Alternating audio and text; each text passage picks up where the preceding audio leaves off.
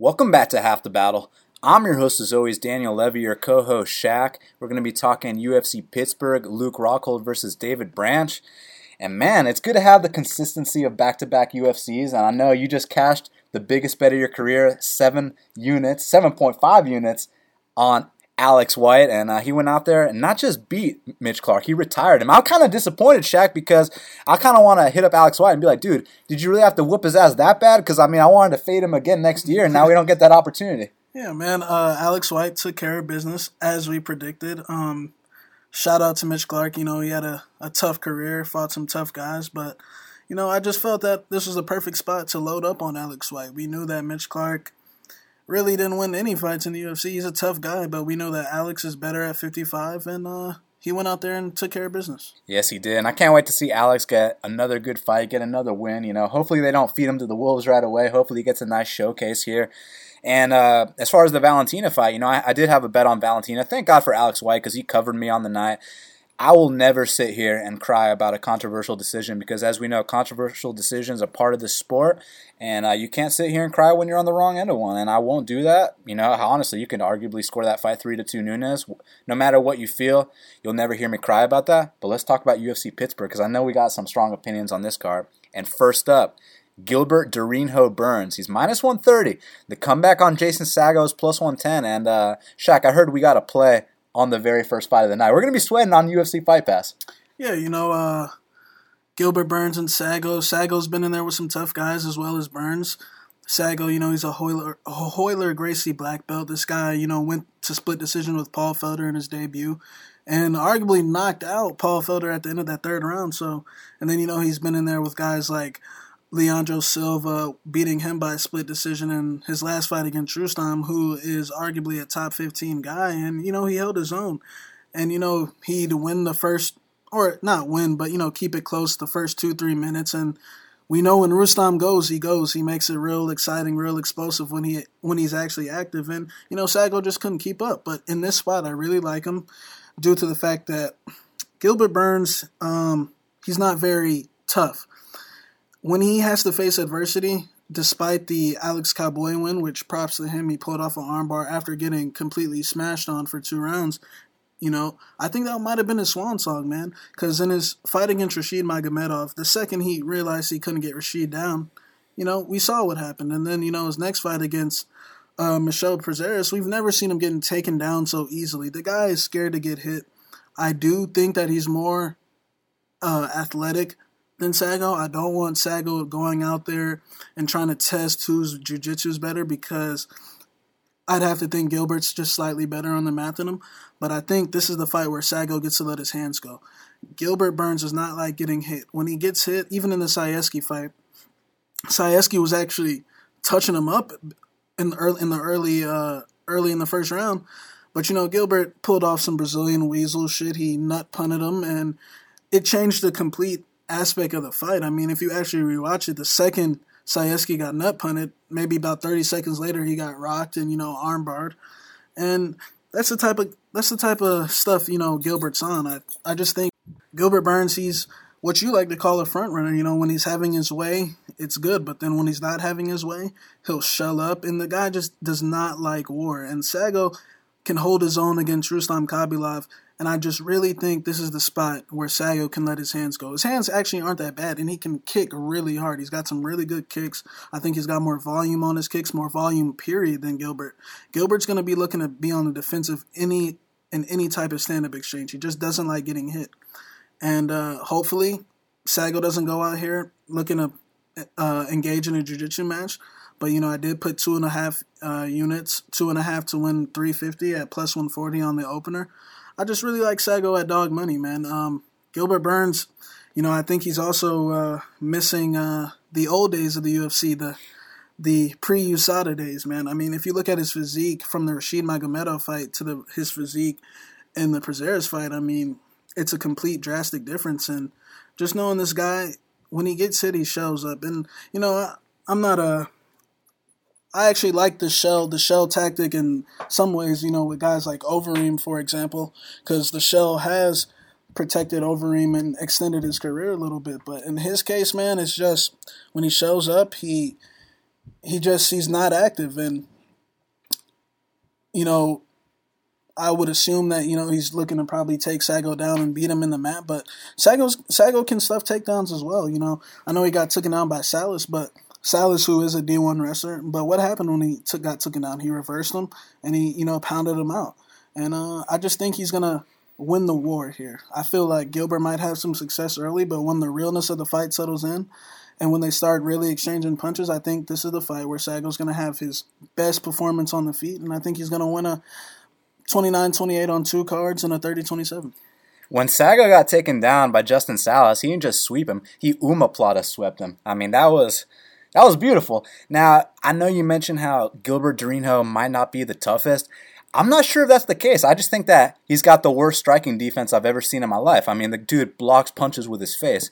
No parrying, no head movement, no nothing. I mean, it's just hit me in the face as much as you can. Yeah, and you know, his coaches constantly tell him, commit, Gilbert, commit, Gilbert. He doesn't want to commit to anything because he's so scared of the counter. He's so scared. He has to brace himself for every return. So I just, I like Saggo, and uh, I think he's going to get it done. Yeah, I mean, Gilbert Burns has the worst striking defense I've ever seen in my life. He's got an unbelievable black belt in jiu-jitsu. I mean, you saw that fight uh, with Alex Cowboy. He was getting teed off on, and then third round, jiu-jitsu saved his life. Look, jiu-jitsu saves lives.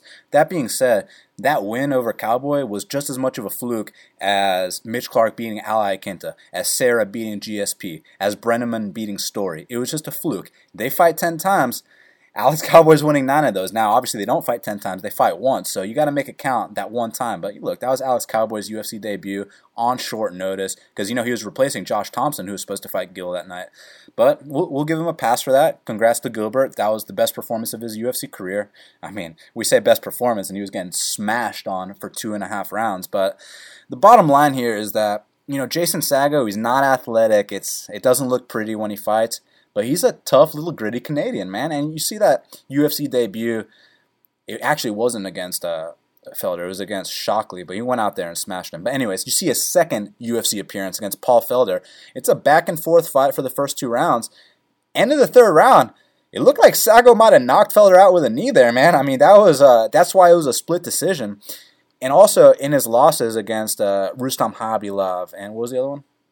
Felder. Oh, in, in his real loss against Rustam Khabilov, look, man, he just isn't on Khabilov's level. That's all there is to it. And it was close for a while, but once Rustam decided, I'm going to turn it up, the way that Rustam turned it up was so beautiful. Like, he'd just start putting together the combinations, then he'd get a suplex in there. And Gilbert Burns isn't about to do all that. The thing I'm worried about here is you know, if Gilbert somehow lays on us for three straight rounds, which I, I really don't think is going to happen, I think we're going to pick him apart. I think this is going to be the fight where Jason Saggo lets his hands go, lets his kicks go, and people are like, Jason Saggo's stand up got way better. And it's not necessarily that it got way better, it's just that this is an opponent he can feel comfortable letting it go against because Gilbert Burns, like we said, he blocks punches with his face. And, uh, you know, he's one of those, I don't want to say a fake tough guy, but he's one of those guys that you hit him three times and he's like, come on, hit me, motherfucker. you know? He really doesn't want to get hit. And, you know, Saggo kind of, uh, I, told, I was telling you earlier, he kind of reminds me of like a Caraway. You know, like when you watch tape on Caraway and he's got these matchups against Wineland or Sterling or Assunção, you think on the feet he's going to get completely smashed on. You think that he's going to get completely picked apart, but when they actually get in there, it's a completely different case because these guys are so funky and awkward that they just tend to make things a lot closer. Like you, if we watch Buscapé and Saggo on tape, you would think Buscapé would completely smash him on the uh, smash him on the feet. That's why we bet on Buscapé, and that totally wasn't the case.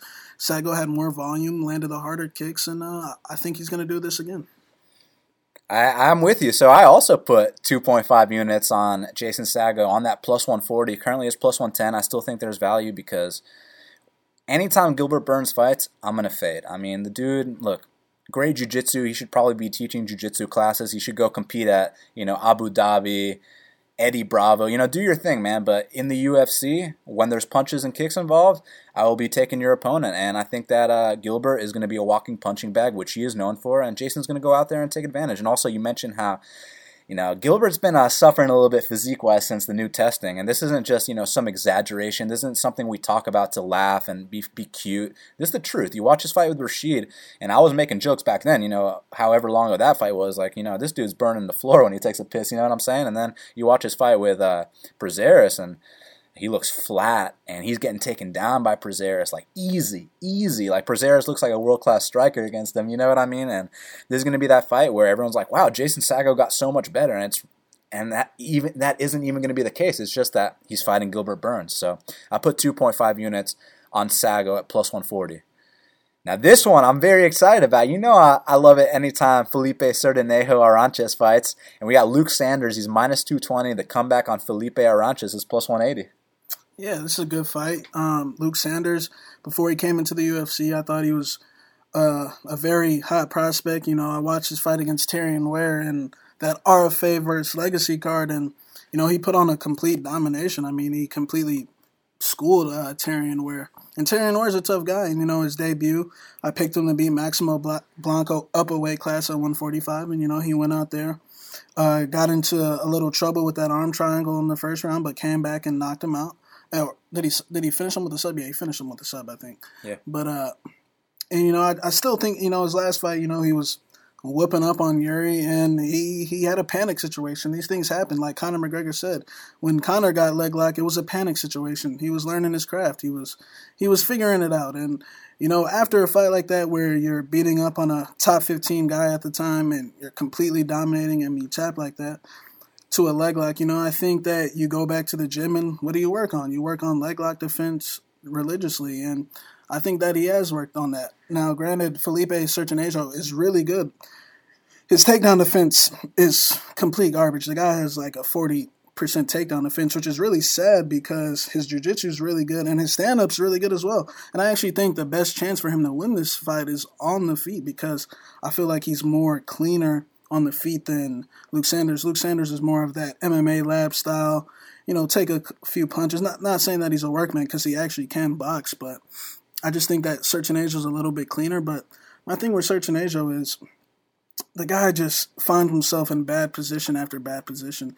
He's the type of guy that, you know, he'll have full mount and he'll get reversed from full mount. And it, it has happened more than once. It happened more than once against Fili, and it happened against Goyito, who had a torn a torn knee and uh, who got his knee torn early in that fight. And you know he'll have uh, Goyito Perez fully back mounted and go for a Kimura with two minutes left in the round and lose the round. That's the type of that's the type of stuff Felipe is on. You know what I'm saying? His fight IQ is not very good, and you know the Jerrod Sanders fight. He comes out, he gets taken down, gets laid on for about seven minutes, and props to him for pulling that armbar. It's I feel like he's uh, not reached his potential, and I think his potential is run out. Um, I think Sanders is going to win this fight. I think it's going to be really hairy though, because I think Felipe is very good. He's a very good fighter. I just think that his mental lapses in the fight IQ level will cost him this fight again, which it has in the past. And you know, if he, I think he's gonna purposely try to roll on leg locks and give up that give up that top position to Sanders. And I think Sanders is uh, gonna get out of it this time because I'm sure at the MMA lab they went back, corrected those mistakes, and I'm sure he's practiced getting out of leg locks a hundred million times. So I got to ask you, man. I mean, is it a matter of correcting his technique, or was it a panic situation, like you said? Because it, it's one or the other. Yeah, I mean, like we said, everyone has to take their first L in this game, and Sanders had to take his L. He's probably never been in that position, and when it happened, he just completely freaked out. And we've seen some of the greats in the sport completely freak out. So I think that was his first L. I think Felipe, like I said, his fight IQ is lacking. I feel like he's going to purposely pull guard and try to go for these things and not get them. And I think Luke's going to win. Oh yeah, I'll talk about Felipe and his dumb IQ in a second, but uh, I wouldn't just dismiss that Luke Sanders loss as just his first L. Yes, it was his first L. That's a, that's a fact, but that was very alarming, man. I mean, that knee bar wasn't even deep. I mean, as soon as Yuri even rolled, Luke was already tapping. That shit wasn't locked in at all. So if that situation occurs again, why isn't he going to tap out? Because he's been drilling with the lab now. I mean, come on, this guy's a pro fighter. He's been drilling this shit for years. It was a panic situation, like you initially said. I don't think it was his lack of defense because he didn't even try to defend it. He quit as soon as it was like Sara McMann. As soon as any adversity presented itself, you know what I'm saying? That's all it was, man. I wouldn't say that because in the Blanco fight, you know, he slipped into an arm triangle and he stayed calm and got it. I just think that it was a panic situation. He freaked out. And you remember when Jim Miller uh, leg locked Charles Oliveira back in the day, and Charles just tapped real quick. I just think it was one of those things, and he never been in that spot before. And you know, saying that you know he's been in that position millions of times, but in the actual cage, I just feel like that was the main focus for this fight because they know Felipe is going to try to roll on things like that, and I just feel like that was the main focus for this. Look, I to sit here and say I know for a fact wouldn't be true because I don't know for a fact, but I'm gonna guess for a fact that as soon as he gets in a near submission, he will tap again, just like Conor McGregor did at the early part of his career, blamed it on a panic situation, and then you know in his championship run when he fought Nate Diaz and he got into a bad position, he tapped again these things don't change, man. Just like remember when Frankie Edgar was in that deep knee bar against Tyson Griffin in his UFC debut, and you can sit here and tell me, oh, but he, he was he had never been in one of those in a real fight. You're probably right. Well, he didn't tap because he's not a fucking quitter. He's tough as fuck. Whereas Luke Sanders and Conor McGregor, they're unbelievable, and they got something in common. They got a death touch in their left hand. I mean, we got to talk about Luke Sanders' left hand here in a second, but I guarantee you, he gets into any kind of adversity and he will quit again. That's why I can never bet on someone like Luke Sanders. Now, in this fight with Felipe Arantes, the deal with Arantes is that he's super talented, but he's not the smartest. I mean, he'll be whooping on someone's ass for three straight minutes, and then he'll throw a lazy kick. It'll get caught, and he'll be on his back for the last two minutes of the round, lose that round. Now, in the Goyito fight, the, you know, he was whooping on Goyito, then his kick gets caught, he gets taken down, then immediately he's he's attacking for a deep heel hook. It was deep, man. And Goyito, you know, you know the tough Mexican warriors aren't going to tap out, man. They're going to fight through it, and that's what Goyito did. I mean, that's why his leg got fucked up as a result. The leg kicks plus that early heel hook attempt. I guarantee you, he gets Luke Sanders in that heel hook attempt. Luke Sanders is going to tap before that shit's even locked in. So this comes down to, you know, on the feet, that left hand of Luke Sanders. I mean, you know, people like to act like he's some wrestler. Dude, let's talk about that left hand. I mean, he hurts everyone he touches with that left hand. His UFC debut against Maximo Blanco, he sent him flying. Against Yuri, one does not simply drop or hurt Yuri Alcantara, and he hurt Yuri Alcantara with that left hand. At the same time, look, Yuri's one of my favorite fighters, but I'm not going to sit here and lie to you guys and act like he's not 40 years old. You know what I mean? Uh, when you're 40 years old at bantamweight, it, you know, it's only a matter of time. Whereas Felipe Sertanejo, he's got to be, what, 28, 29? He's just a kid. He's getting better every single time. So it's just about you know, I know he's going to do some dumb shit in this fight, and I know that Luke is going to lay on him for a little bit, but I think at some point, Sertanejo is going to get a submission, whether it's a heel hook, whether it's a knee bar, maybe even a triangle, an arm bar, whatever. But on the feet, I think it can be close too. However, we know based on Sertanejo's weaknesses that if you're if you're going to fight this guy, you want to take him down and try to stall out the fight. I mean, that's the way to beat this guy. I think somewhere along the way he's going to catch Luke Sanders and Luke is going to quick tap. I know it just happened last time, so people think, oh, you know, first loss is not going to happen again. That wasn't a matter of first loss, in my opinion. That was a matter of you put this guy in any kind of adversity, like we noticed with Sara McMann or even Conor, who I love. It is what it is. Just like Frankie Edgar will never ever tap if you get him in something, Luke Sanders will tap. I got Felipe Sertanejo inside the distance. Now, next up, Krzysztof Jotko, he's minus 220. The comeback on Uriah Hall is plus 180. Now, we've been wanting to see this fight for a very long time. You know, they were initially supposed to fight back in Europe a couple years back, and uh, Uriah Hall pulled out the fight, which he is known for. He pulls out a lot. Is that even true? Uriah Hall pulled out the fight, and then Krzysztof came out with his Instagram post, and he put a, a milk carton, and it said, uh, "Have you seen this man?" And it's a picture of Uriah Hall. Now they get to settle their differences, man. You excited? Yeah, um, you know, I'm gonna pass on the fight in terms of betting perspective, even though the minus two twenty is a good line. But uh, it's just you know I don't like these fights where you know a guy has his back against the wall. Even though I think Uriah Hall's a straight quitter. I mean, the guy had his eyes open when he was getting pounded out by uh, Mousasi. It was kind of like a Diego Brandao McGregor situation where the guy really wasn't out. He was just wanted he just wanted his way out. And you know, Jotko dropped the ball his last fight against Branch. Uh, it was a very winnable fight. You know, he was just off, and you have these type of off nights when you're fighting, you know, guys at that top level. Branch is a two weight world champion in a different promotion. Uh, you know, I'm not out of the Krzysztof business. I'm just staying away from the chalk. You know, Hall's got his back up against the wall. Uh, he could land something flashy. I don't think it's going to happen. But, you know, the guys that beat Hall are more aggressive than Krzysztof. Krzysztof's a sit back type of guy. And, you know, he's a point fighter. He likes to keep his back on the fence. He likes to circle off. And, you know, that is the hole in his game, keeping his back off the fence. And, you know, the guys that typically beat Hall come at him and just knock him straight out or, you know, take him down and pound him out. And Krzysztof actually showed he could take down uh, people against Thales Leites, who's a black belt, but I'm just going to stay away. It's a safe thing to do. If you parlay Jotko, I think you will win, but just my personal preference, I'm going to stay away. Um, when a guy's back against is against the wall, sometimes they pull off crazy shit, and we've seen Hall with his back against the wall before, and he and he's uh, come out and looked good before. So uh, I'm gonna stay away, but the the pick is definitely uh.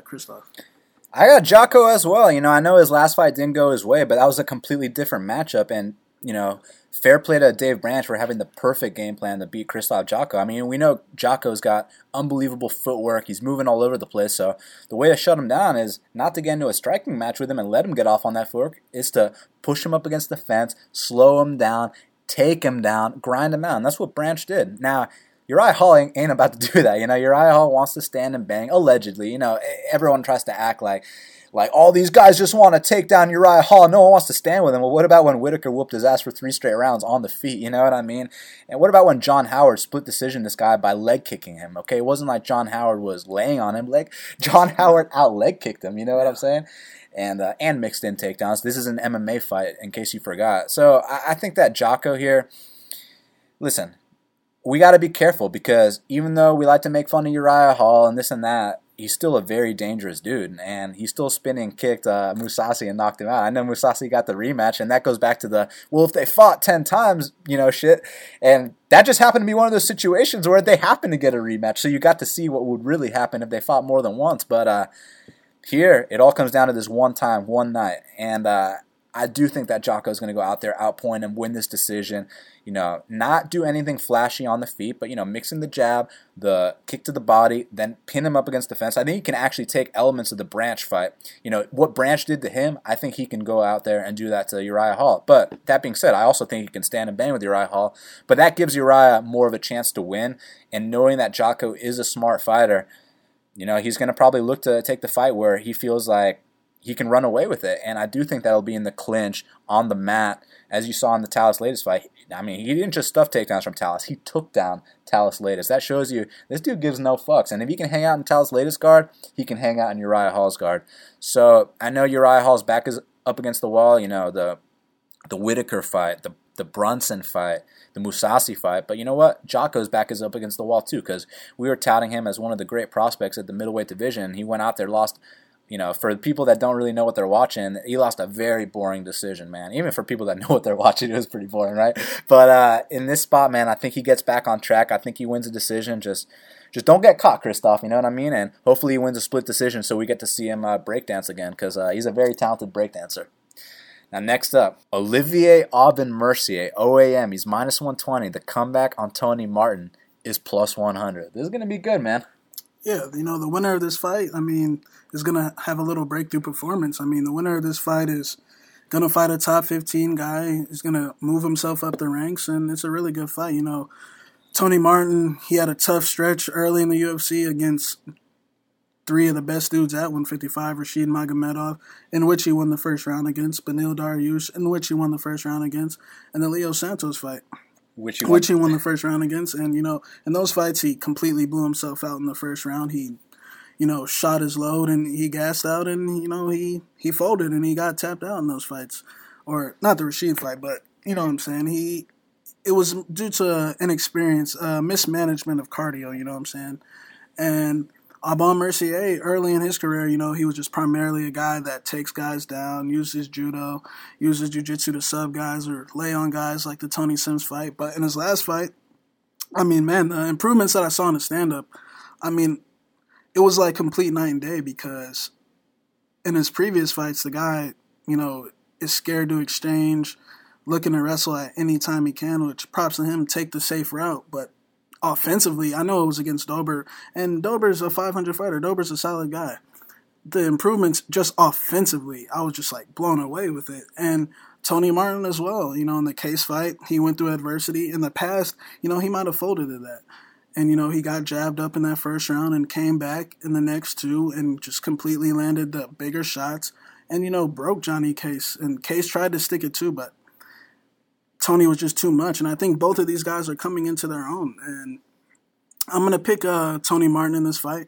You know, I'm not going to bet on it just because the improvements at Aubin Mercier were just alarming in my opinion. I just think from for a guy that never never in his career have I ever seen him pop a guy's head back with a jab, circle off, land the straight left, And you know, just his timing, his flow was just a complete night and day change. And you know, Tony's always shown that he's had the potential to you know be a good striker, be a good all around fighter, in which he is. And you know, I just think I'm gonna sit back, enjoy this one. May the better man win. I heard you got a bet on this fight, but uh, if the line you know got back up, maybe I consider a shot on Tony Martin. But this fight's just too close to call, in my opinion. Both guys are improving at good rates. Uh, the pick is Tony Martin, but uh, I could see Aubin Mercier taking this one. I mean, whoever wins is is props to them, man. Uh, it's a tough fight, though. I'm really looking forward to this one a lot. Like you mentioned, both guys made big improvements their last fights. Aubin Mercier, he put on a lot of size that fight against Dober. I mean, you compare him to the Dober fight compared to his Chad Laprise fight, it's like a completely different guy. And I'm surprised he can make that weight cut to 55. The dude is absolutely massive, and you know he tries to do his little, you know, tri-star game. And it's not when we talk about popping back heads with jabs. I mean, it's not like Gegard Mousasi or Rory or even Vic. I mean, it's just that it's one shot at a time, but that one shot was effective. He landed it against Dober. You know, credit where credit's due.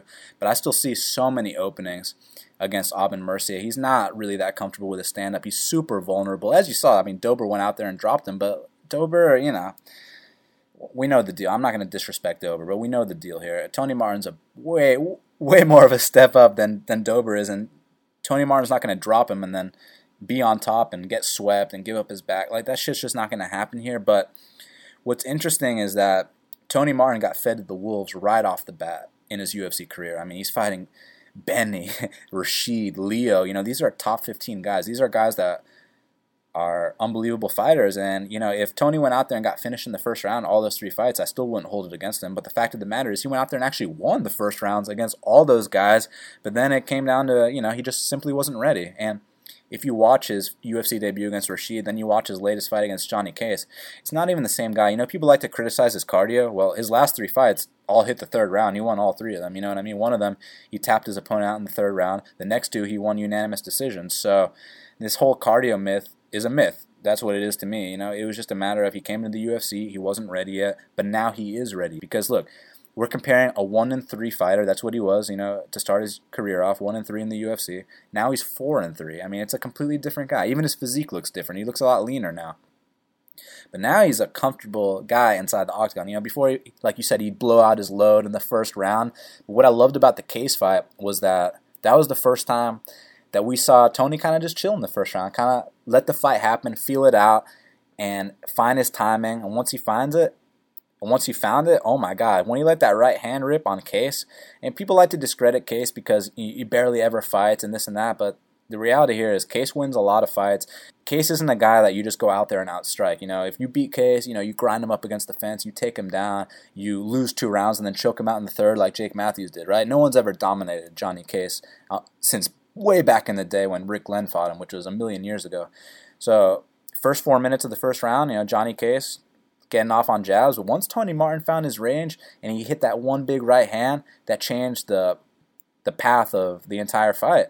And I guarantee you, if he lands that right hand on Aubin Mercier, he's going to put him down. I mean, Aubin Mercier is a guy that got taken down by Jake Lindsey, dropped by Drew Dober. And I know there's more examples too. I can't think of them off the top of my head, but I know Thibault Gouti gave him a little bit of trouble. You know what I mean?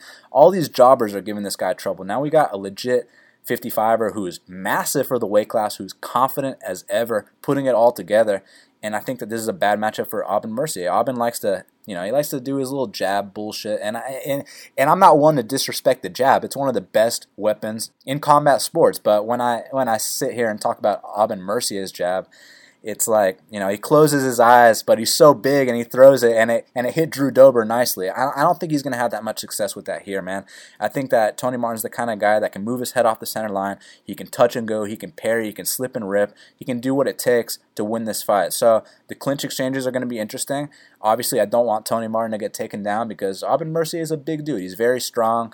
He's a Canadian weasel. He knows how to backpack. He knows how to do all that shit, but I think that if Tony stays composed, stays focused and disciplined out there, not only do I think he can win the decision, I actually think he can go out there and knock out Aubin Mercier. I know he's never knocked anyone out, not just in the UFC, but in his career. But we'd also never seen him land a right hand like that until the case fight. Now that he's feeling comfortable with his stand up, and you mentioned how Aubin Mercier is feeling comfortable too, I agree. However, it's just a different level, man. Because Aubin Mercier, like we said, it's one shot at a time. Whereas Tony was putting his combinations together, he was mixing in the left high kick. I, I want to emphasize that straight right because it was absolutely beautiful. I'm going to go ahead and say that Tony Martin actually goes out there and finishes Aubin Mercier. So I put 2.5 units on Tony Martin straight at plus 135. It's currently plus 100. I still think there's value. Obviously, I like it better at the line. I took it at plus 135 because when I lined the fight in my head, I was like, yeah, they're probably going to do minus 130 Aubin Mercier, minus 110 Tony Martin. You know, I pick them with a slight lean on Mercier, no problem. But then they gave us plus 135 Tony Martin, and uh, I took advantage, 2.5 units. Let's get it. Now, next up, Justin Ledet is minus 390, and the newcomer, Azunna Anyanwu, is plus 320. Yeah, I mean, I think this is a fairly easy fight for Ledet solid boxer, good jiu-jitsu. Most of his wins are actually by sub.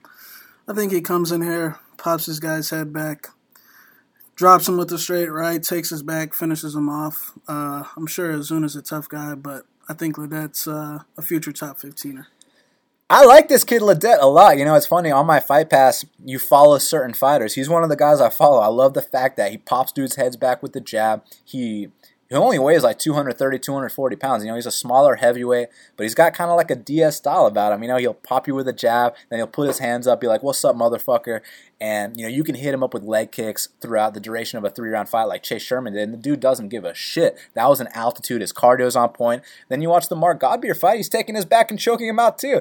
Ledet's no slouch. And the thing with this new guy Azunna is that if you watched his fight with Greg Rebello on Dana White Tuesday Night Contender, you probably don't even remember because it was that bad of a fight it was like literally the worst fight in the entire contender series. And uh, this guy lucked out that Justin Ledet's opponent got injured because his original opponent, that would have been a real fight. I mean, that was a, a Russian warrior. But now we got this guy, Azunna, and much respect, you're in the UFC, you'd whoop my ass. But I think that Ledet, he's going to be popping that head back with the jab and might knock him out, might choke him out, might even win a decision. Whatever he wants to do, I think he's got this he is coming off a little, you know, tainted supplement, whether that was tainted or not. You know, he said his multivitamins were tainted. I mean, what kind of multivitamins have steroids in them? Anyways, that's a talk for another time.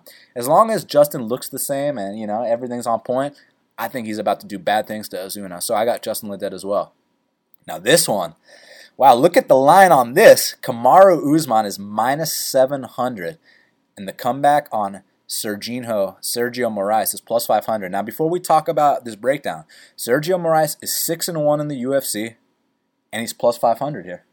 Yeah, you know, it's not every day where you're going to get a plus 500 next to Serginho's name. It's a tough fight for both guys because, you know, as we've said before, every UFC fighter has to take that first L in the UFC, and this could be that spot, and this could be that what we like to call that what the fuck loss where you're not expecting it. And I see no value in Kamaru at all. I mean, why would you ever play a minus 700? You want to lay down that much money and parlay it with something else? I mean, I just don't like the odds against you. And, you know, Serginho, he swings a big overhand right. And I'm not saying I think he's going to win the fight, but I think he can cause trouble for Kamaru. I mean, we've seen this guy, you know, sub Magni off his back, knock out Omari Akhmedov. Um, the guy's just experience and Kamaru's experience as well. Kamaru is the pick to win the fight, but I'd be very, very careful playing this because we've seen crazier things happen. We just saw Kajan Johnson knock out Adriano Martins last week. I mean, these things these things happen, and against a six on one guy in the UFC who wins fights, I'd be very careful. And you know, if you wanted to bet Serginho, you just got you know you got to know what you're getting yourself into. You know, you need you need Kamaru to have a very off night. You need Kamaru to really feel the overhand right, fall into a submission. So I don't see I'm not touching either guy.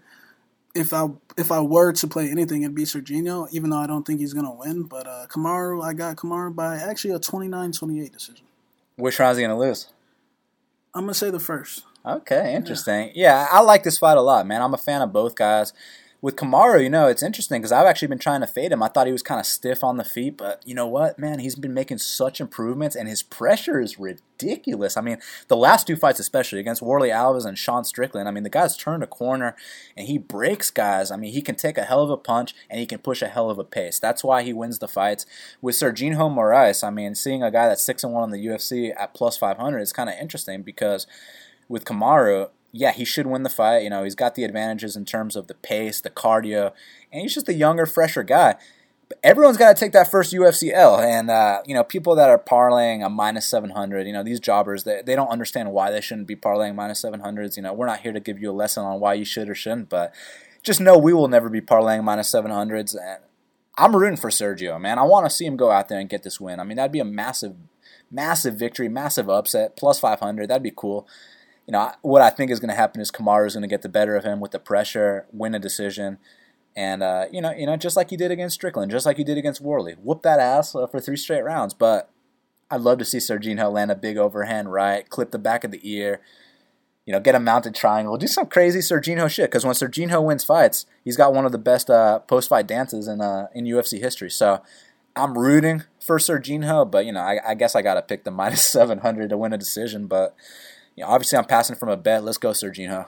Now, this one, see, this is the one I think should be minus 700. I think that this guy should get Kamaru's line, and Kamaru should get this guy's line because we got Gregor Gillespie's minus 430. The comeback on Jason Gonzalez is plus 345. Now, it's interesting because when all the chalk opened up, you know, people were jumping all over the minus 700 Kamaru. They were jumping all over, you know, the minus 460 Luke Rockhold, but they weren't jumping all over the minus 410 Gregor Gillespie, which it was yesterday. Now a little bit of action came in. It is minus 430, but most of the action, Shaq, on this fight has been on Jason Gonzalez. Yeah, you know, obviously the pick is Gregor. I think Gregor is arguably one of the top prospects at 155. Um, but I want no part of it, man. I, I, I just don't like these big favorites. You know, if I'm gonna if I'm gonna touch a big favorite like that, you know, it's got to be something like James Krause versus Tom Gallicchio, for example. You know, where a fight where Gallicchio has no striking Tough at all. Gomi.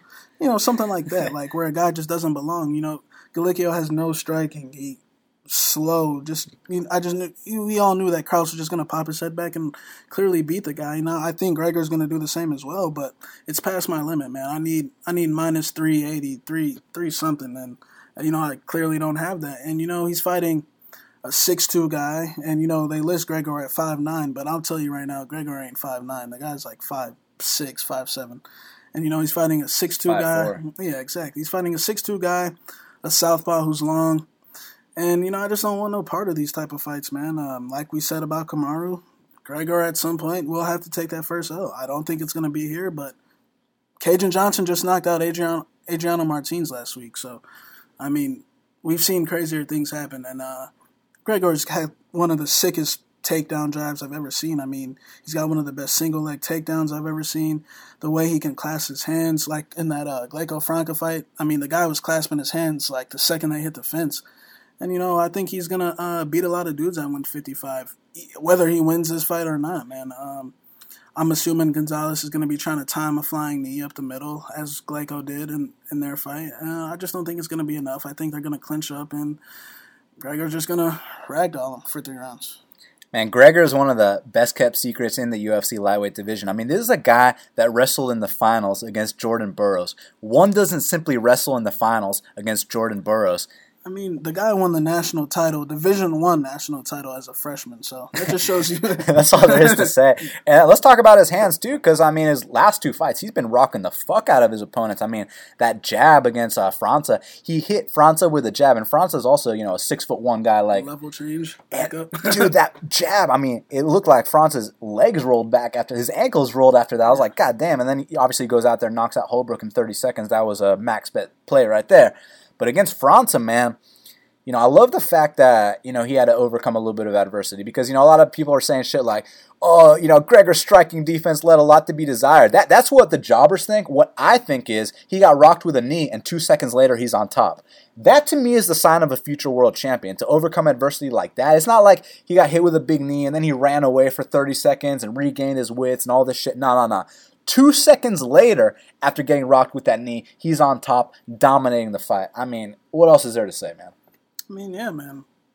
That wrestling drive, you know, I love that wrestling drive. I wish the line was a little bit lower. I wish it was minus three five. Then we could put it in an open parlay. But you know, minus four thirty is too steep. Gregor's probably just gonna ragdoll him.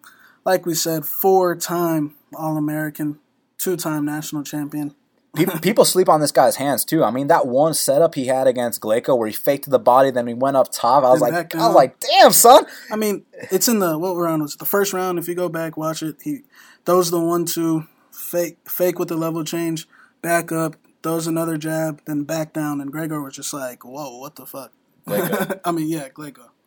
Dude, his drive, like you mentioned, his entries, his uh, just everything about how he mixes his striking to his takedowns. Because with a lot of these guys that come in with great wrestling backgrounds, the the question always is, well, you know, why can't they translate that wrestling to MMA? And with a guy like Gregor, not only can he translate it to MMA, he can strike too, and he can mix his striking to his takedowns, which is such a big deal. I know Henry Cejudo, this is a good example because now he's finally putting it together. But let's talk about a couple fights ago where you know he couldn't take down a guy like Chico Camus. You'd think a gold medalist Olympian would take down Chico Camus, but the issue was he couldn't put everything together.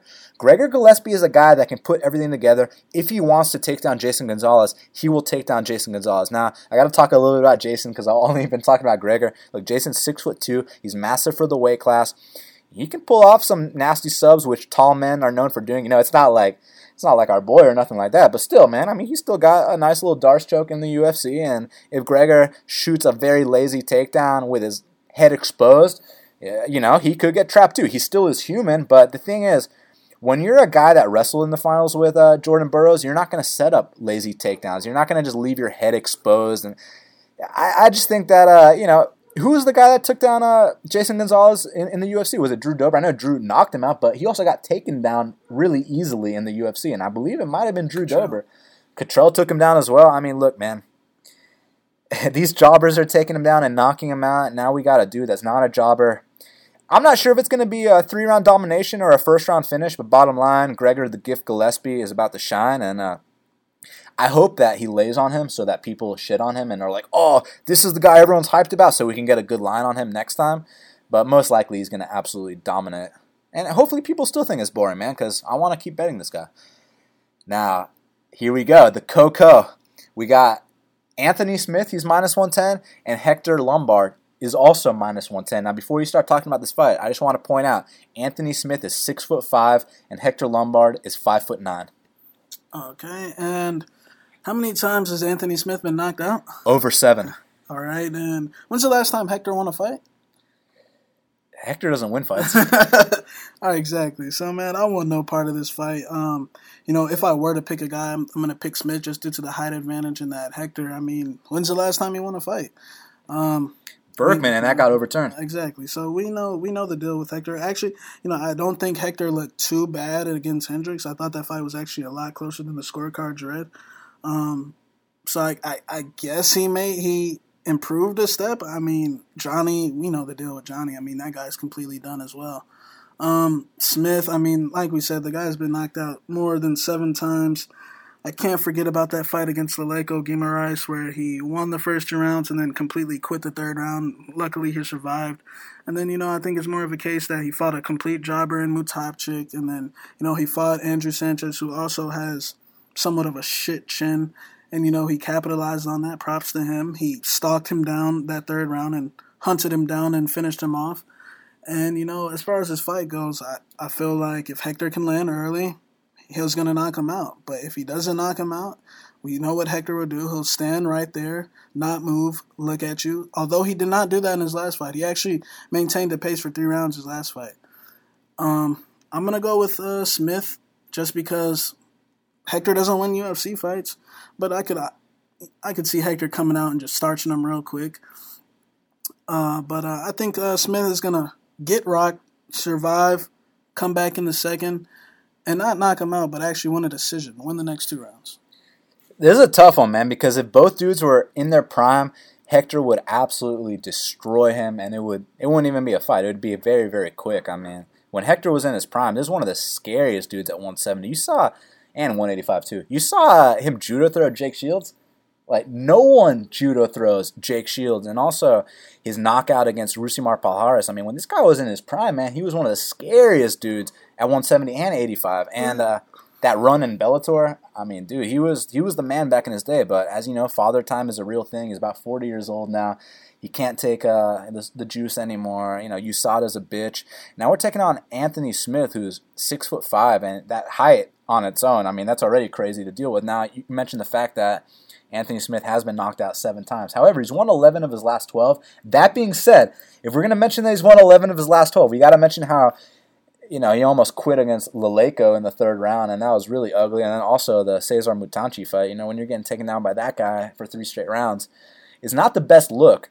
So the real question here is how far gone is Hector Lombard? I mean, can Hector Lombard hold on for three straight rounds against this six foot five animal, grind on him, or is there going to be a point in this fight where where he expends everything and then he gets head kick knocked out? Man, I mean, it's tough to call in my opinion, bro. That's how I see it happening. You know, I see him rocking Smith early and just completely emptying out his gas tank. You know, the Hendricks fight was a little different because we know Hendricks is trying to wrestle and, you know, Lombard's, you know, conserving energy.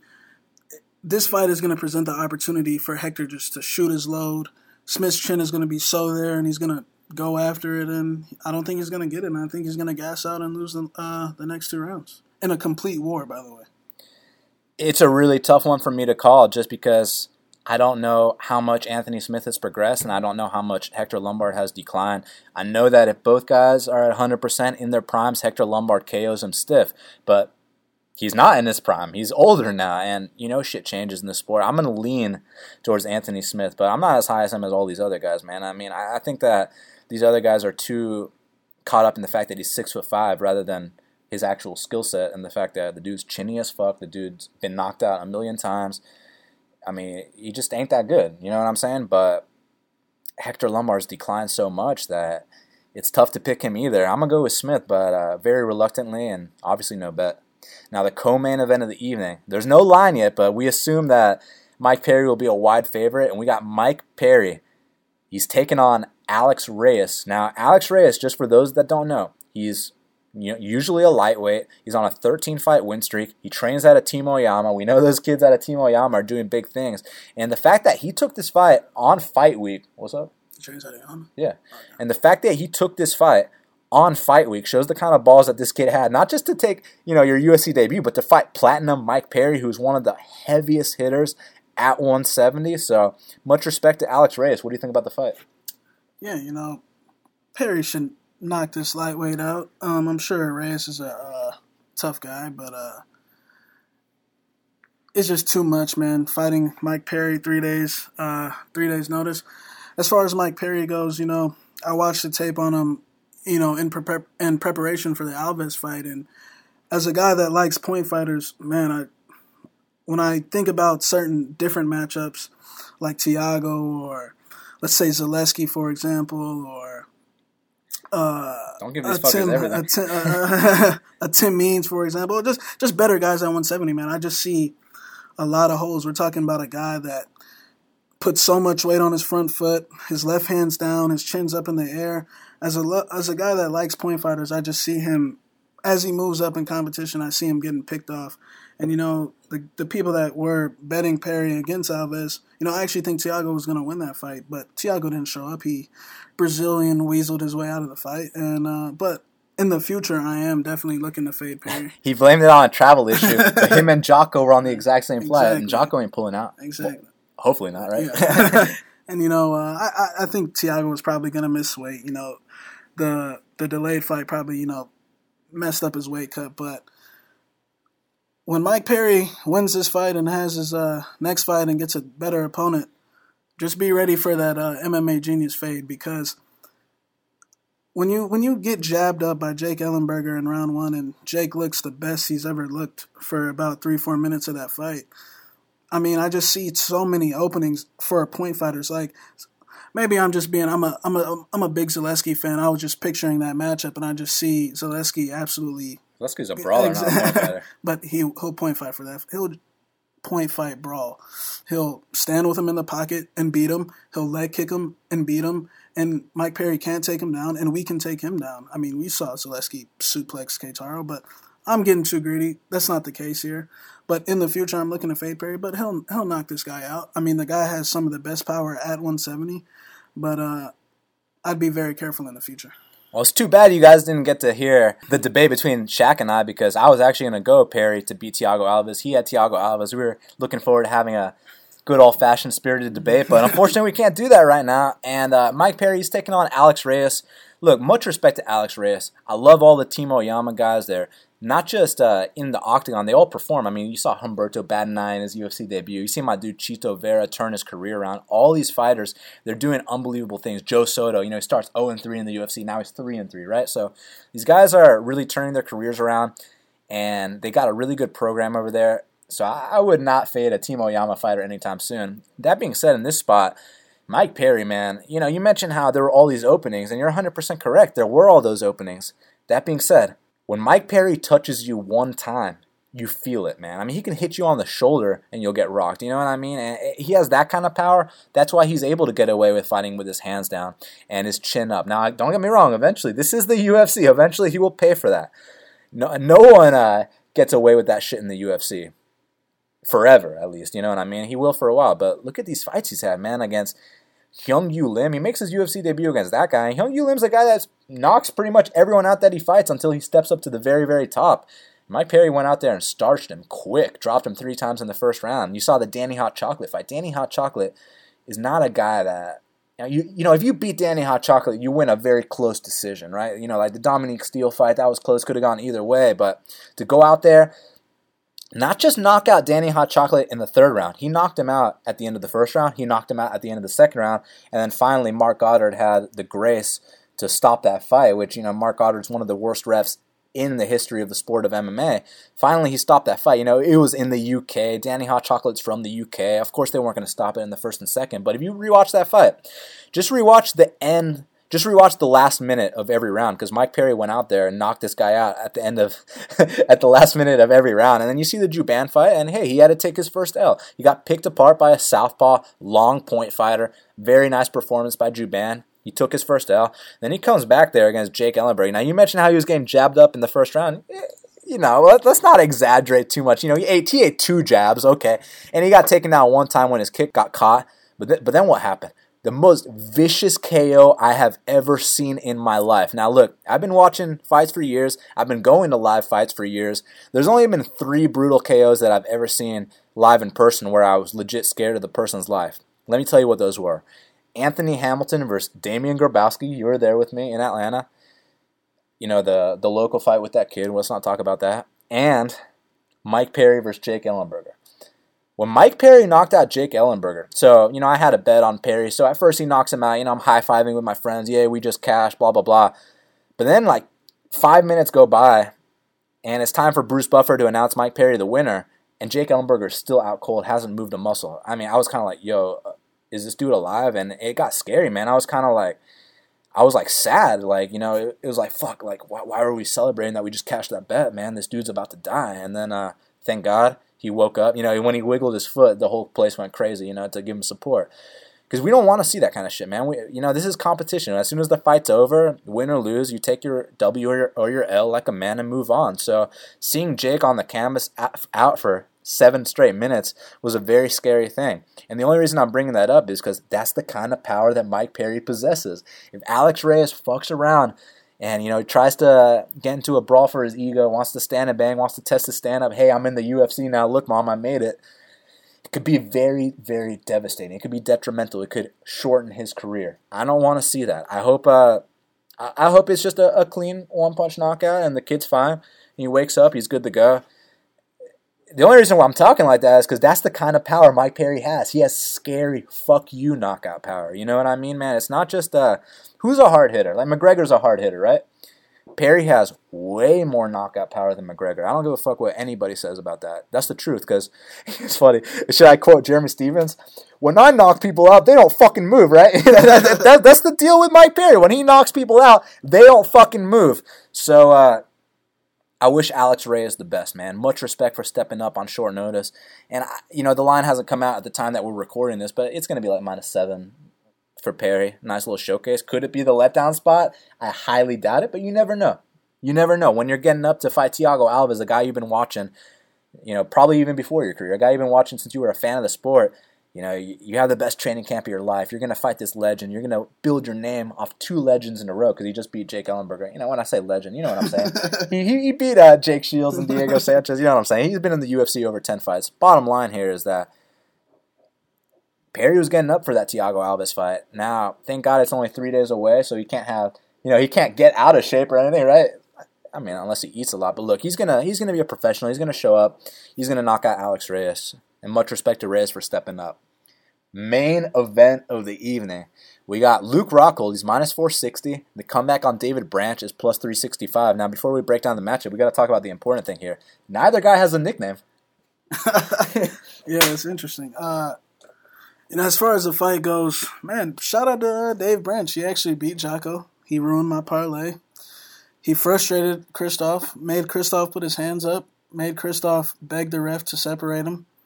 And I mean, that's impressive in his own right. And, you know, Luke Rockhold coming off a devastating KO loss to Bisping.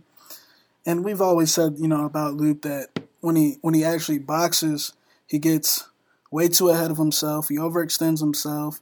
And, you know, when he gets clipped on the chin, he has that. Remember in Gray Maynard's prime, even when he was on his run, when he get hit on the chin, he'd freeze up, his body would freeze up. And, you know, you could just see in the future that when he started fighting the Frankie Edgars of the world or the Nate Diaz is the TJ Grants that he'd get knocked out flush. And, uh, you know, that's what happened to uh, in his fight against Bisping. You know, I also accredit it to that. I don't think he took Bisping seriously. You know, before that fight, he was saying it was Bisping's destiny to be my little bitch, and he took the fight. he let the audience know that he had a torn MCL yeah. on fight week. He's like, even with one leg, I'm gonna whoop your exactly. ass. I, I don't think he. I think he underestimated Bisping, which is sad on his part. Um, you know, and you know, he paid the price. He got knocked the fuck out. And shout out to Bisping. That's why he's the champion. Um, I do think still to this day exactly, he's the champion. I still think you know Luke's the better fighter, and you know we saw what happened the first fight when Luke took it seriously. I mean, he subbed him with one arm. Um, Dave Branch, solid guy, beat Christoph, beat everyone in the World Series of Fighting.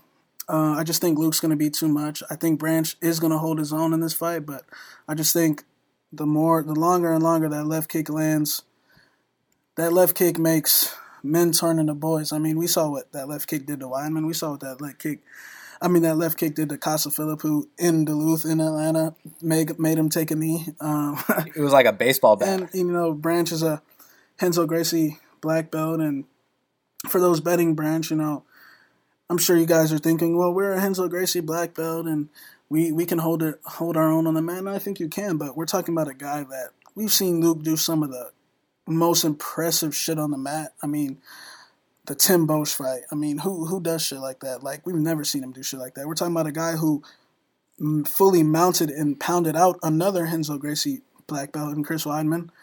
And I mean, that fight really wasn't that close. I mean, the first round was close. Weidman won the first round, but from the second round on, I mean, Luke was in control, and I just think Luke's a better fighter. I'm not saying that Branch isn't on his level or anything. I just think Luke, unless Luke, that knockout really changed his life, I just think betting Branch, you would just need a, a, a knockout punch. I don't see him clinching Luke up, holding him in the fence. I don't see him taking him down. I don't.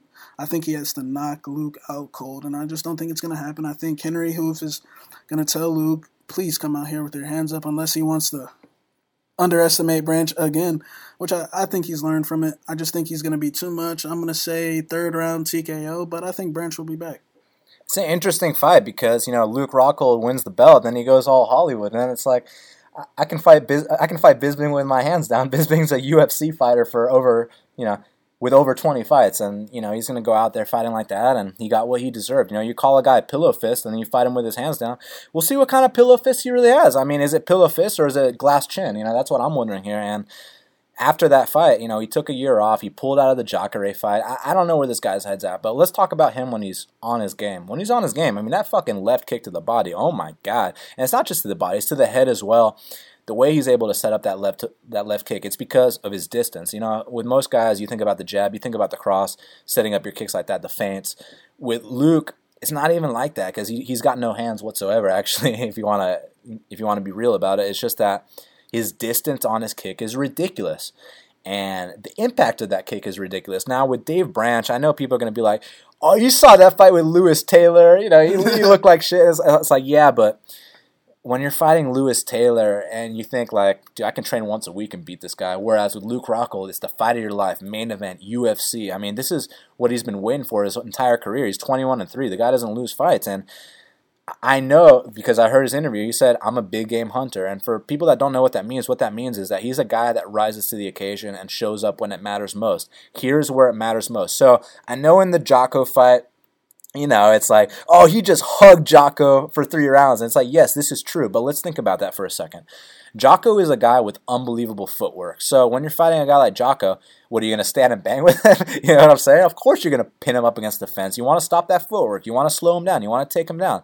With Luke, it's going to be a different game plan because with Luke, you don't push Luke up against the fence because Luke, you don't want to tie up with Luke. With Luke, you want to throw hands because he keeps his hands down. He's always been vulnerable in the boxing even in that Machida fight, I know he absolutely smashed Machida and ended his career, but still, the little moments that Machida had success were in the boxing exchanges. It's just that, you know, Machida was already broken. He was already so hurt that, you know, it was kind of a joke to Luke. Whereas here, I'm not entirely sure this is going to be a joke, man. I mean, David Branch is serious, man. It's just that he doesn't get the respect he deserves for little things such as, you know, he beat Vinny Magalhães, but he didn't finish him. You know, fucking Anthony Perosh finished this guy in 16 seconds. You couldn't knock out Chinny Vinny, but at the same time, that big game hunter mentality is a real thing. The fact that he shows up when it matters most. This is when it matters most. So, I mean, and, and, you know, if you've been listening to the show, I hate saying which version of the guy is going to show up because it really discredits the opponent. But which version of Luke is going to show up, man? Is it going to be the guy that, you know, oh, I'm fighting Dave Branch, he couldn't even finish Chinny Vinny. I'm going to put my hands down against this guy like I did against Bisping?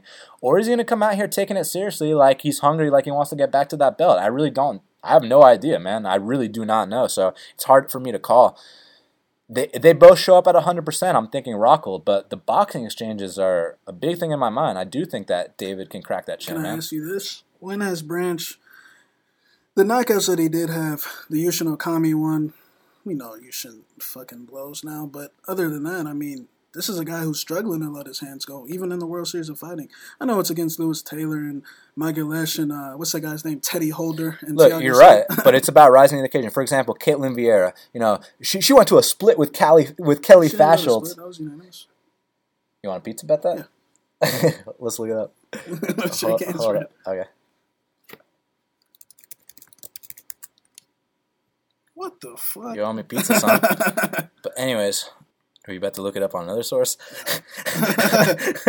but anyways, you look at someone like Ketlen Vieira. She goes to a split decision with Kelly Faszholz. She goes to a decision with Ashlee Evans Smith. So she's going to a decision with all these shitty fighters. What's going to happen when the big fight comes up against Sara McMann, the former Olympian, former number one contender? You know, it's like, well, she can't even, you know, win on all three judges' scorecards against Kelly Faszholz. How's she going to do that against Sara McMann? But the thing is, every fight's different. It's about rising to the occasion. So I'm curious if Branch can rise to the occasion here. The only reason we're talking about this long is because it's minus 460 Rockhold. You know I'm not, you know I'm not about to play no minus 460. So if anything, I'd play the plus 365 on Branch and find out. But since I already have Tony Martin and Jason Saggo, I'm just gonna chill out and enjoy the main event. But it would be cool to see uh, David Branch pull off that upset. And so the areas where I think Branch could have success are the boxing exchanges. Now the areas that Luke can have success the kicking distance, those kicking exchanges, oh my God, you cringe when you hear the sound of that body shot. We were here in Atlanta when Luke fought Costa Philippou, and it was like uh, taking a baseball bat and hitting that guy in the rib. And then he kicked him one more time for good measure, which was fucking awesome.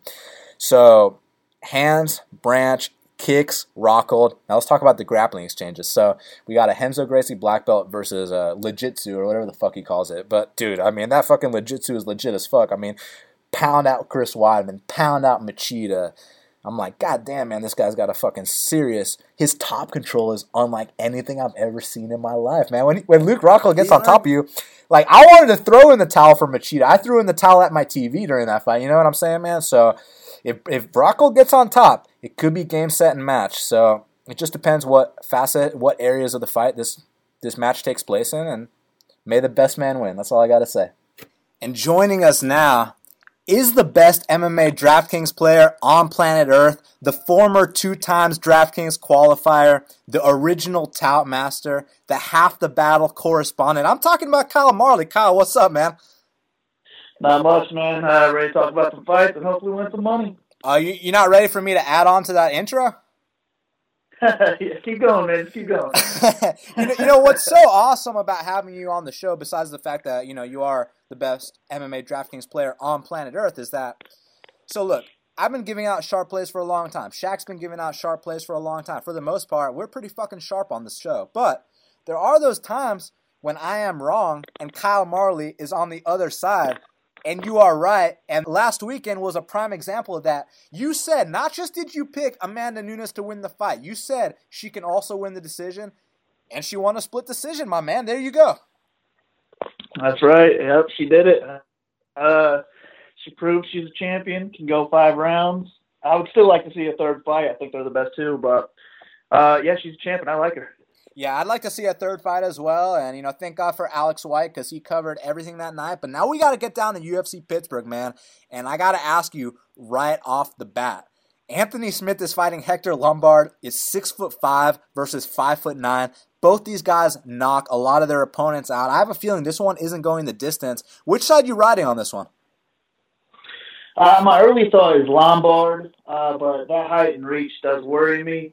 Uh, I'm thinking Lombard can get it to the ground, though. Maybe even knock him out. You know, get him against the cage, knock him out because he's got so much power. But I don't know, man. I'm kind of going back and forth on this one. So I think what I'm going to end up doing is I'm going to stay away from this fight and cash. But then on my GPP lineups, I'll probably make maybe two with Lombard and two with Smith. So I'll just have the same lineup and I'll switch them in and out since they're the same price at 8100 But I don't think I'm going to touch this in cash because it could be over in the first round. I don't want the loser who's only got one round in the book. So GPP only for me. There's a lot of chalk on this card. So that being said, I know that you're bound to pick some underdogs. And I mean, you look at a fight like Luke Rockhold versus David Branch, even Kamaru Usman versus Serginho Moraes, maybe Gregor Gillespie versus Jason Gonzalez. Are you taking any of those underdogs? Uh, I mean, it's hard to take those three underdogs. I definitely like all three favorites to win. Um, I think I would lean if I was going to take one of the three. I think I would have Gonzalez as my punt option because he is the cheapest on DraftKings and he does not have the worst betting odds of those three. So if he wins, I mean he's got a lot of height on Gillespie, so he could pull out a decision just by keeping him away and point fighting. You never know, I guess. But I'm probably staying away from these three. My favorite of the three would be Gonzalez, though. Yeah, I personally think uh, Gregor is about to put on a clinic, but I had to ask you because I know that it's so much chalk that you got to play it smart, man. I mean, last week, Ketlen Vieira, that was a very sharp underdog play if you put that on your DraftKings lineup. Now, I got to ask you about these because there's some pickums as well. I love this card, man. Tony Martin versus Olivier Aubin Mercier and Jason Saggo versus Gilbert Burns. Now, for me personally, I took both the dogs, not just in my DraftKings, but in my betting. And uh, I got to know what the master thinks about those two from a DraftKings perspective. Yeah, like you were saying, this is real chalky. It's hard to find dogs that you like. So I was eyeing those two as well. Uh, I think the one I prefer though is Martin because he's 7,800 on DraftKings. OAM is 8,400, and the betting line is pretty darn close. And I can see Tony Martin pulling out this win. Um, problem is, I can see it being a 29 28 decision where he's only doing a lot of the work in two rounds. So you can only add up two rounds worth of points doing that.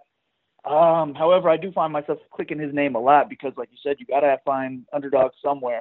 Uh, so I have zero problem with either one of those. However, I'm picking Burns over Saggo.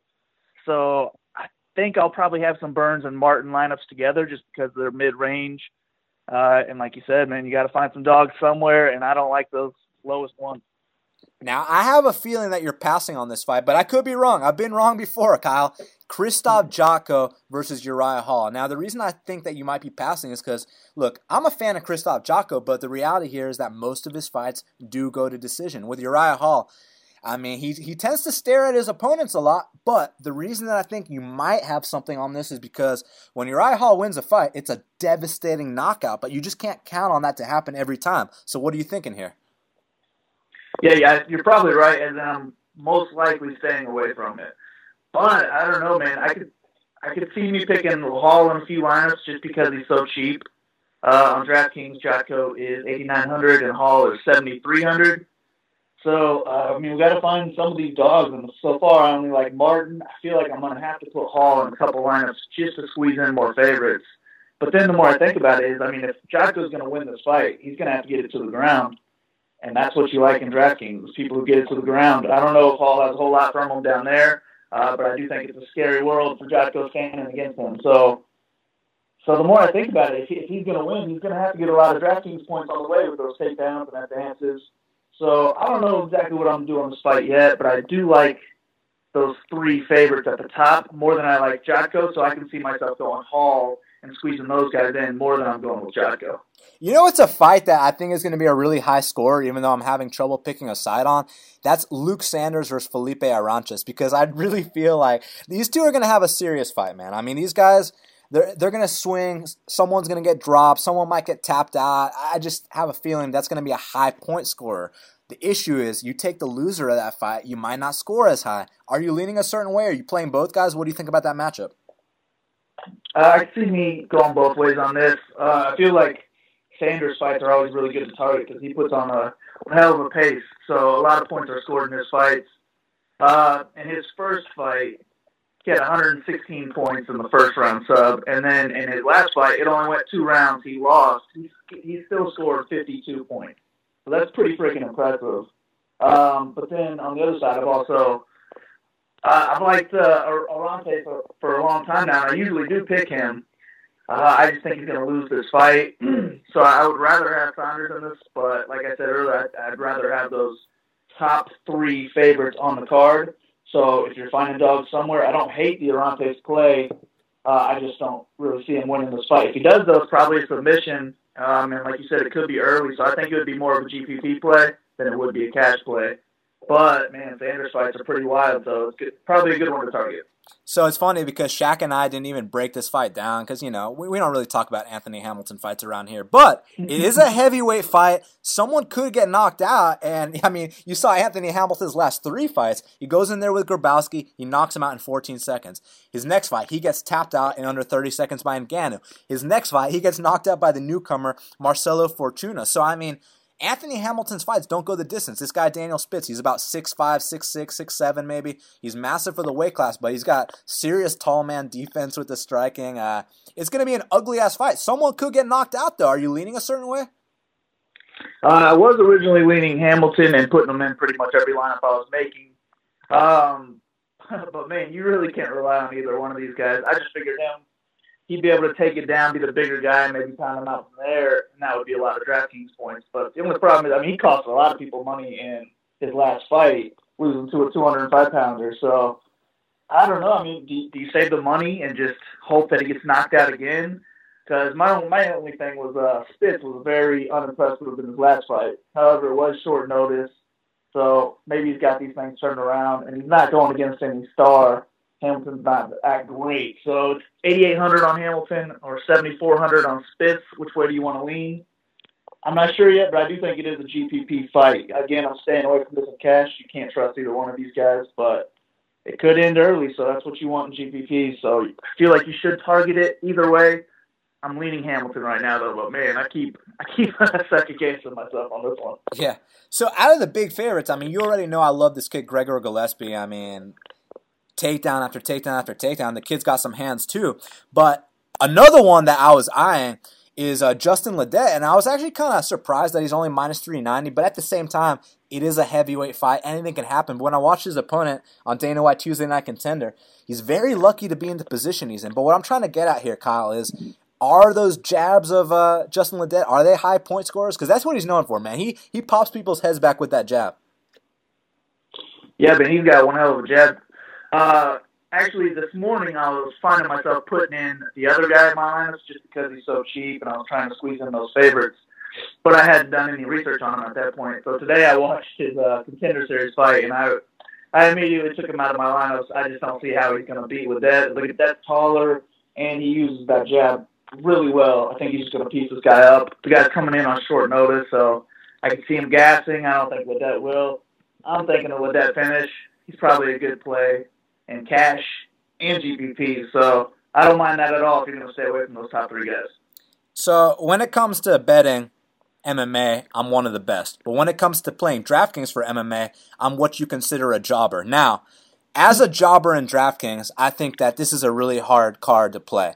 That being said, does that mean that is that where uh, the men meet the boys? You know what I'm saying? Because uh, I feel like the real DraftKings sharks, like yourself, like you guys are uh, champing at the bit for an opportunity like this. When the rest of us squares are like, "Oh, this ain't a great card." What do you think, man? I mean, really, the problem is with this Perry Alves fight. Unless he's got a replacement. He does. His um, name is um, Alex Reyes. He's a 55er on a 13 fight win streak most likely going to take an L here. Oh wow! So yeah, DraftKings adds that in, and it goes back to 11 fights, then maybe it is one to target because most people won't do their homework on these kind of cards. But if it stays at 10 fights on DraftKings, it's those are just so hard to win money on because there's so many duplicate lineups and tournaments. So it's more of a cash game kind of card for me. But there's no huge contest this week, so I'm really not going to play too many lineups myself. I'm thinking maybe five lineups this week. Kyle, uh, so sorry to interrupt. Sorry to interrupt you, bro. It's funny because when you said not too many lineups, I was like, what does that mean? Like 50 to 75? no, I don't, I don't usually go that heavy. I will sometimes put in that many on like an eight dollar tournament when it's twenty five k to first. Um, but yeah, on this, especially if DraftKings keeps it at ten fights, I just can't invest too much uh, on this card. So I'm thinking uh, I'll go more heavy on cash than I will tournaments. But yeah, I would uh, I would go pretty light on this one. That's just my tip. But man, if you think you have an edge, I think you got to go for it. And speaking of edge, is there you know you don't want to give away your uh, your secret, but is there someone flying under the radar, someone I haven't mentioned that you think is gonna low key win us some tournaments here? Uh, I don't know if he's sliding under the radar, but I think it's the first person or one of those first people we mentioned, and that's Tony Martin. I think I think he's going to be a good play. I was watching both of them today, um, and you got some DraftKings value there with him being six hundred dollars cheaper. And I, I know you like him to win this fight, so I think uh, he might have been flying under the radar until everyone listens to this podcast. But yeah, Tony Martin, I like that one a lot. Uh, that's uh, that's the gift and the curse of half the battle, right? All right, exactly. well, my man, it's been a pleasure as always. You know, it's funny because you know we bet this uh, Alex White minus one thirty, and then you know ten minutes later it's minus two ten. That's one of the reasons that I could never sell picks, man, because it's like, yeah, I put a lot at minus one thirty, but uh, if you buy this pick from me, now it's minus two ten. You know what I'm saying? yeah, that, yeah. At two ten, I feel like it was still not a terrible bet, but oh, I agree. You got that much more of an edge than the rest of them. It would be hard to sell that to people but an 80 cents difference on uh, on what I played, right? Yeah, that's a sharp play. Nice job. So, Kyle, thank you again, brother. We're going to speak next week because UFC is back in Japan. Not only are they back in Japan, but OSP is fighting Shogun again. That's the rematch that no one expected to see. But you know what? I'm kind of looking forward to it, man. I want to know if the first fight was a fluke or not. So, we're going to be tuning in for sure. Follow this man at Big Marley 3. Kyle, we're going to speak next week, man. Sounds good, man. Good luck this weekend. All right, brother. You too. Peace out. That's Big Marley killing it as usual, which he is known for. Now, Shaq, we got to talk about the fight to watch and the fighter to watch. So, what is the fight to watch for UFC Pittsburgh? I'm gonna say uh, Luke Sanders versus Felipe Arantes. I want to see if Luke taps the leg lock again, and I want to see uh, how the stand-up exchanges go. And if Luke wins this fight, you know he solidifies his spot as one of the top prospects as at 135. And I mean, if Felipe wins this fight, there'll be a huge win, a, a decent upset. And if he lost this fight, I mean, you got to consider him on the chopping block. So I'm really interested to see that one. Yeah, my fight to watch is Tony Martin versus Olivier Aubin-Mercier. I mean, they lined this fight at Pick'em. The winner of this fight is going to emerge as a top 20 lightweight and is going to go on to do really big things. And it's a massive setback for the guy that loses this fight. For that reason, that is my fight to watch. Now, Shaq, who is your fighter to watch for UFC Pittsburgh? Uh, Jason Saggo. I mean, you know, I got that two and a half unit play on him at plus 140. I think he's going to get the job done. If he wins this fight, you know, he can go back in there fighting the guys on Rustam's level or uh, maybe not that high, but, you know, because I, I, I, got a bet on him, uh, he's my fighter to watch. I want to see how that jiu-jitsu versus jiu-jitsu goes, and I want to see him let his hands go on this one. I got two fighters to watch. Gregor Gillespie and Krzysztof Jotko. I know Gregor's a minus 430 favorite and this and that, but look, the kid's a special talent. we already mentioned the wrestling, wrestling with uh, Jordan Burroughs in the finals. I mean, what would you say, four time All American? I mean, the guy is absolutely ridiculous. He's also overcome a lot of adversity in his personal life, things that people don't know about, and his hands gotten better every single fight, too. He's so smart how he sets everything up. And Jotko, man, I mean, look, he's coming off a devastating loss, or loss that really derailed. And when I say devastating, I don't mean because it was a knockout. It was actually a split decision. I'm saying because it set him back so much. A lot of us were saying this is the brightest prospect in the middleweight division. Now people are like, who the fuck is that guy? So people are sleeping on Jotko right now. And I'm not one of those people. So for that reason, Jotko is your fighter to watch. Gregor Gillespie as well. Now, Shaq, we did it, man. Two weeks in a row about to keep killing it. I know next week there's a big opportunity. We're going to be talking about that very soon. But uh, man, it's just good to have UFC back consistently. Yeah, man. Uh, I'm looking forward to the next cards as well. You know, I only got one play on this. I actually want to play something else. I'm thinking about some other options, but uh, you know, I'm looking forward to that Kevin Lee, Tony Ferguson card. You know, uh, I'm sure you guys know who I got in that one, and uh, I mean, I just see so many good opportunities in the future, man. Last week we had a good opportunity with Alex White, and there's just more upcoming.